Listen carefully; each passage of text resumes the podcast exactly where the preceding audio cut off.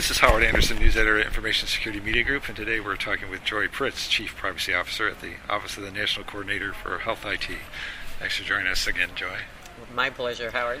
Now, the HIPAA Omnibus rule that was recently released, uh, I want to talk about how that rule helps reinforce some of the privacy and security requirements of the Electronic Health Record Meaningful Use Incentive Program, or vice versa. How do they uh, help each other? Well, they really dovetail together quite nicely. One of the things that the HITECH rule does is it really expands the type of organizations and people that are directly responsible for protecting the privacy and security of health information. Um, all of the contractors of health plans and um, healthcare providers who are covered by HIPAA are now going to be directly responsible for following all of the security rules and many of the use and disclosure rules under the privacy rule. Uh, what this means is if there is a breach at that level, at the business associate level, then HHS will be able to enforce directly against the party that's responsible for it. Uh, that's a great improvement over how things are now. When you look at the, um, the breaches that have been reported to HHS to date, more and more of them are coming at the business associate level, and that shouldn't be surprising given the way that things are evolving. It segues very nicely with the uh, meaningful use criteria. Meaningful use doesn't make providers do anything differently than they're already required to do under the HIPAA security rule. And it also is shining the light on some of the requirements in the security rule that providers may or may not have been aware of. For example, the security risk assessment is something that people should have been done, doing for many years. But time and again, you see in these surveys where a good portion of providers still are not conducting a security risk assessment years after this was a requirement. And meaningful use has been a great opportunity that when people are starting to adopt uh, clinical health information technology, that they recognize, oh, I need to do this, and I probably should have been doing it with my uh, billing data already. But it, it's a prime moment for uh, getting people involved with this activity so that they know that they need to be doing it going forward. So, what are some of the key steps organizations should be taking now to prepare to meet the privacy and security requirements in stage two?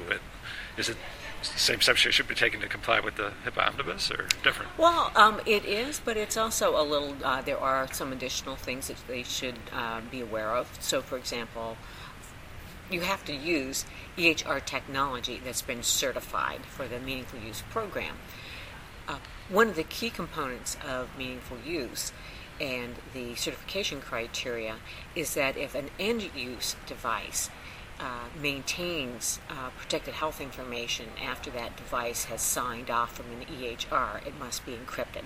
So, for example, if provider is using a laptop to access his electronic health record and it keeps that information, that device has to be encrypted.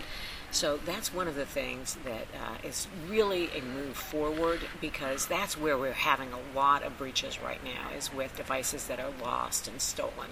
This should really help because it's going to make it much easier for the provider. So they might not know about it, but in the background, if they're buying buying certified EHR technology, they, they should be feel a little comfortable that there should be some encryption already baked in, which will make their life a little easier.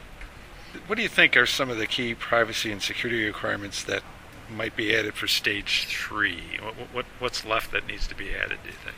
I think that um, we've heard from the uh, policy committee that they're very interested in exploring the level of authentication that uh, providers need to um, have in order to, to be able to access an EHR system, particularly from remotely.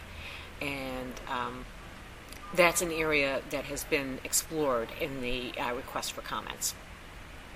So authentication could be more prominent in, in stage three. More details about. It is one of the recommendations that we received Right. as to that you know the technology would need to enable that and that uh, providers would need to use it.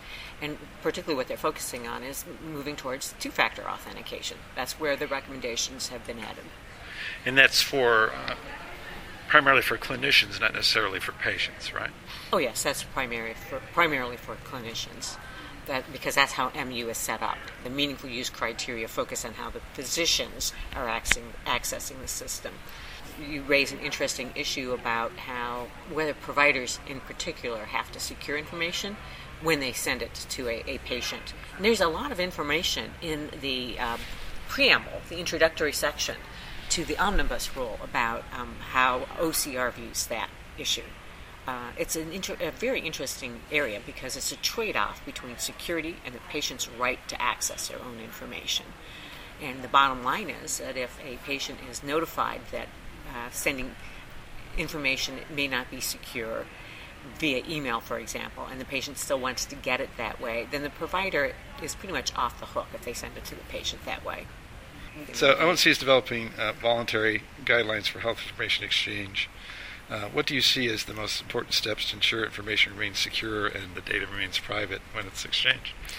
Well, we look at the governance guidelines as uh, a way for these organizations to start really be building a network of trust. And one of the ways of doing that is to make sure that um, everybody understands what their practices actually are, not what they're legally allowed to do, but what their act- practices actually are with respect to the information. So, notice is one of the components of them. And another piece of this is defend, depending on what kind of architectural model is being used. The policy committees have felt has felt very strongly about patients having meaningful choice as to whether they participate in certain types of exchange, and that's another key element to make sure that there's been buy-in by the patients in the system. And that's an, that's an essential element of trust that the patients that you're serving actually know what you're doing and are comfortable with it. Well, very good. Uh, thanks, Joy. We've been talking today with Joy Pritts of the Office of the National Coordinator for Health IT. This is Howard Anderson. Thanks so much for listening.